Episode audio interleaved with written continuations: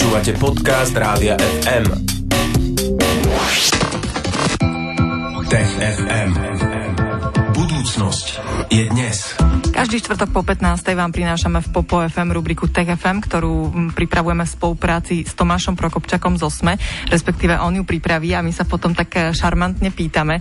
Tomáš, vítaj, ahoj. Ahoj. Ahoj Tomáš, áno, aj dnes nám budeš rozprávať o dvoch zaujímavých témach a budeme sa rozprávať aj o jednej extrémnej exoplanéte, kde rok trvá osem hodín. Tak povedz, uh. Tomáš, viac o tejto čudnej exoplanéte. My už rôznych čudných telies poznáme viacero, ale toto je zaujímavé tým, že je relatívne malé, teda je menšie ako naša Zem, je menej hmotné ako naša Zem. Zdá sa, že vlastne to môže byť iba jadro po planéte, pretože z toho, čo vedci zatiaľ zistili, sa zdá, že povrch je železo, alebo dokonca tečúce železo, pretože také extrémne podmienky tam sú.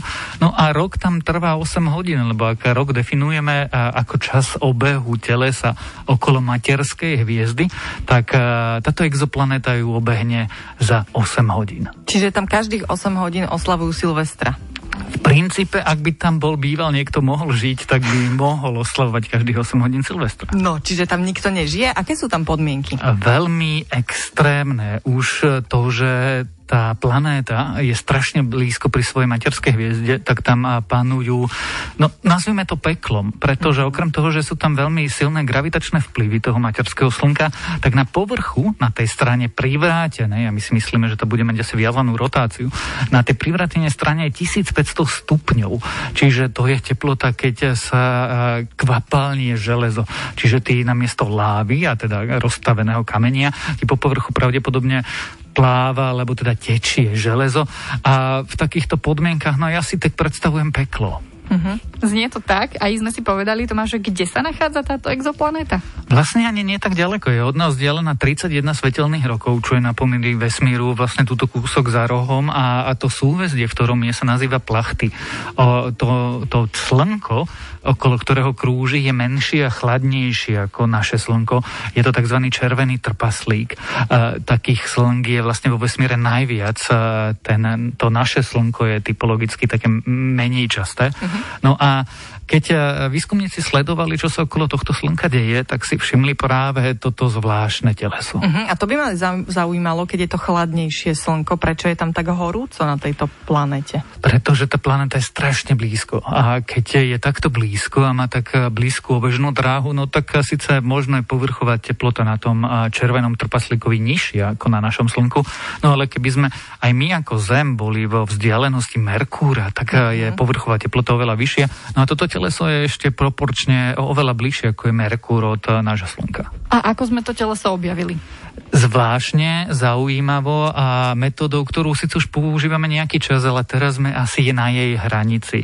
Ono sa to volá tranzitná metóda. My sa pozeráme na tú hviezdu a pozeráme sa, či náhodou popred ňu z nášho pohľadu niečo neprejde. Totižto, keď pozeráme sa na tú jasnosť, tú svietivosť toho slnka, tak keď nejaká planéta popred ňu prejde, tak ona ako keby trošilinku blikne. My vidíme zmenu tej svietivosti.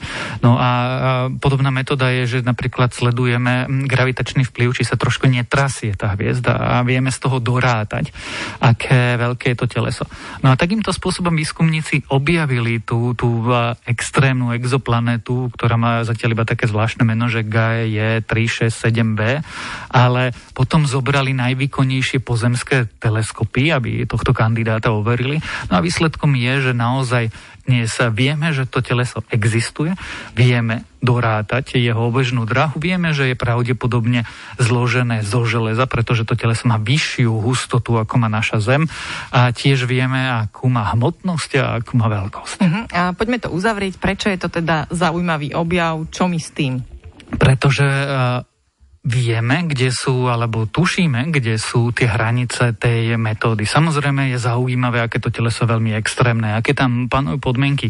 Ale astronómov zaujíma viacej to, že máme dôkaz, že dokážeme tranzitnou metódou objaviť aj telesa, ktoré sú menšie ako naša planéta, ktoré majú polovičnú hmotnosť a trojštvrtinovú veľkosť ako Zem a vieme sa pozrieť aj na miesta, ktoré sú veľmi exotické. Proste to teleso je veľmi blízko pri tej svojej hviezde, dokážeme ho sledovať, dokážeme dorátať, aké má asi vlastnosti, aké, aké povrchaky, aké sú tam teploty, akú má bežnú dráhu, čo sú vlastne všetko informácie, ktoré tých astronomov, tých výskumníkov zaujímajú. No, G A E tri šesť sedem B, tak si povedal, že sa volá planéta, o ktorej sme sa rozprávali. Budeme sa rozprávať v rámci Tech ef em o matematike uzlov v následujúcom vstupe, tak ostaňte s nami. Tech ef em.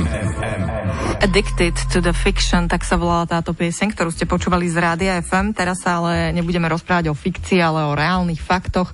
Nachádzame sa totiž v našej pravidelnej štvrtkovej rubrike Tech ef em a Tomáš Prokopčák z osem je tu spolu s nami, aby nám porozprával aj o tom, ako umelá inteligencia pomohla pochopiť matematiku úzlov. Možno na úvod by sme si mohli povedať niečo o matematických úzloch, Tomáš. Ja sa vopred ospravedlňujem ako akémukoľvek topológovi alebo teda matematikovi, ale úzlov úzol si asi vieme všetci predstaviť. No a matematický úzol je nie ako šnúrky, že máme dva konce a zašnúrujeme ich a potom máme nejaký úzol. Matematický úzol nemá tie dva konce, ktoré by sme vedeli rozviazať. Je to, v princípe si to predstavujú ako kružnicu, ale zober teraz kružnicu do trojrozmerného priestoru a začni ju ohýbať, až ju zašnuruješ, zauzluješ. No a toto je matematický úzol, teda je to uzavretý útvar, kružnica, ktorá je nejakým spôsobom zauzlená. Mm-hmm. Dobre, a čo s tým má umelá inteligencia? Čo umelá inteligencia dokázala s tými matematickými úzlami? Pomohla, a teraz to veľmi zjednoduším, tým matematikom povedať, ktoré úzly sú podobné. Oni to volajú invariantné, teda sa nemenia. A ono to znie zvláštne, ale zober si, že a napriek tomu, že sme začali obyčajnou kružnicou a ich zauzlovávaním, tak dnes poznáme šesť miliárd rôznych matematických uzlov. Ono je určite viac. Uh-huh. A teraz tí vedci, teda matematici, potrebujú vedieť, či tie uzly majú niečo spoločné, či majú spoločné vlastnosti, či to je ten istý uzol akurát nazeraný z rôzneho uhla, pretože sa pohybuješ vo viacrozmernom priestore, či sa dajú na nich robiť rôzne matematické operácie ako transformácie, nejaké konjunkcie, či sa dajú zobrazovať z jedného na druhého. No ale to je veľmi ťažké, keď máš veľa uzlov a chceš zistiť, ktoré kam patria, jednoducho ich roztriediť. No a teraz im umelá inteligencia DeepMind od Google vlastne pomohla v tom, že sa sama naučila tie základné rozlišovania, sama si všimla vzorce v tých obrovských bankách množinách uzlov a pomohla výskumníkom povedať, že aha, tu sú tie vzorce rovnaké, to vás by mohlo zaujímať. Uh-huh, taká iniciatívna bola tá umelá inteligencia. No a ako to celé teda vzniklo? Prečo sa in- umelá inteligencia dostala k takýmto úzlom a prečo si vedci povedali, že áno, umelá inteligencia by sa na to mohla pozrieť? V princípe to začalo jednou zvláštnou konverzáciou medzi istým matematikom v roku dvetisíc devätnásť, ktorý na konferencii na univerzite stretol šéfa z DeepMindu, Demisa Hassabisa. A oni sa začali rozprávať. Tak my sme matematici, ja som topológ, zaoberám sa takýmito problémami, napríklad teóriou úzlov. No on hovorí, tak my máme umelú inteligenciu, do ktorej vieme nasypať veľké množstvo dát a necháme ju učiť sa, čo sa s tými dátami dá robiť. No a možno na niečo príde. No a teraz po dvoch rokoch sa to možno ukázalo tak, že tá umelá inteligencia si prvýkrát všimla veci v týchto matematických záležitostiach, ktoré si predtým výskumníci nie, že nevšimli, ale pravdepodobne na ne nenarazili. Uh-huh. A tam umelá inteligencia samozrejme nedokázala, že toto platí. Čiže ten, tá druhá vec, ktorú dosiahla, okrem toho, že roztriedila veľké množstvo vecí, tak je, že mala akúsi, nazvime to, intuíciu, že dokázala ako keby ukázať tým matematikom, že aha, tuto je zaujímavá vec a tamto je zaujímavá vec. No a je na vás, aby ste matematicky dokázali, že to je e, spoločné. Uh-huh. Ako vyzerala tá spolupráca? No, musíš dať veľké množstvo dát. Pod dátami si predstavme tie uzly, alebo teda matematické informácie, definície a vymedzenia tých jednotlivých topologických objektov. Potom necháš tú umelú inteligenciu, nech sa tým prehrábava. Ty povieš nejaké základné pravidlá, toto sú základné matematické funkcie, tak toto funguje, tak to fungujú zobrazenia. A my chceme, aby si sa pozrela na to No vlastne nevieme ako, pozri sa na to sama. No a toto je na tom uvažovaní alebo na tom deep learningu úžasné, že ty je dáš nejaké akože základné vstupy. No a tá DeepMind uvažovala, keď to dáme do úvodzoviek uvažovala, no a tak ako dokázala sa naučiť hrať gól a vyhrať nad tými ľuďmi, o tom mm-hmm. sme sa tu rozprávali sme pred dvomi rokmi. Áno, ako sa rozplakal vtedy ten ako hráč. Ako ten hráč, ktorý bol najlepší na svete. No a tak teraz prišla s tým, že aha, tak ja som prišla na nejaké ako keby patterns, teda vzorce alebo štruktúry, ktoré mm-hmm. medzi tými objektami panujú. No a vy by ste s tým mohli niečo ďalej robiť, no a tí matematici s tým už potom niečo ďalšie robili. A si povieme, že čo s tým robili, alebo na čo je nám dobré táto informácia? Tá matematická časť odpovede je, že robili s tým dôkaz, pretože tá umelá inteligencia nedokázala, že tie prvky sú invariantné. To treba normálne zrátať. Akurát keby mali rátať celú tú množinu, tak sa nedorátajú, ale keď vedia, čo majú rátať, tak už vedia.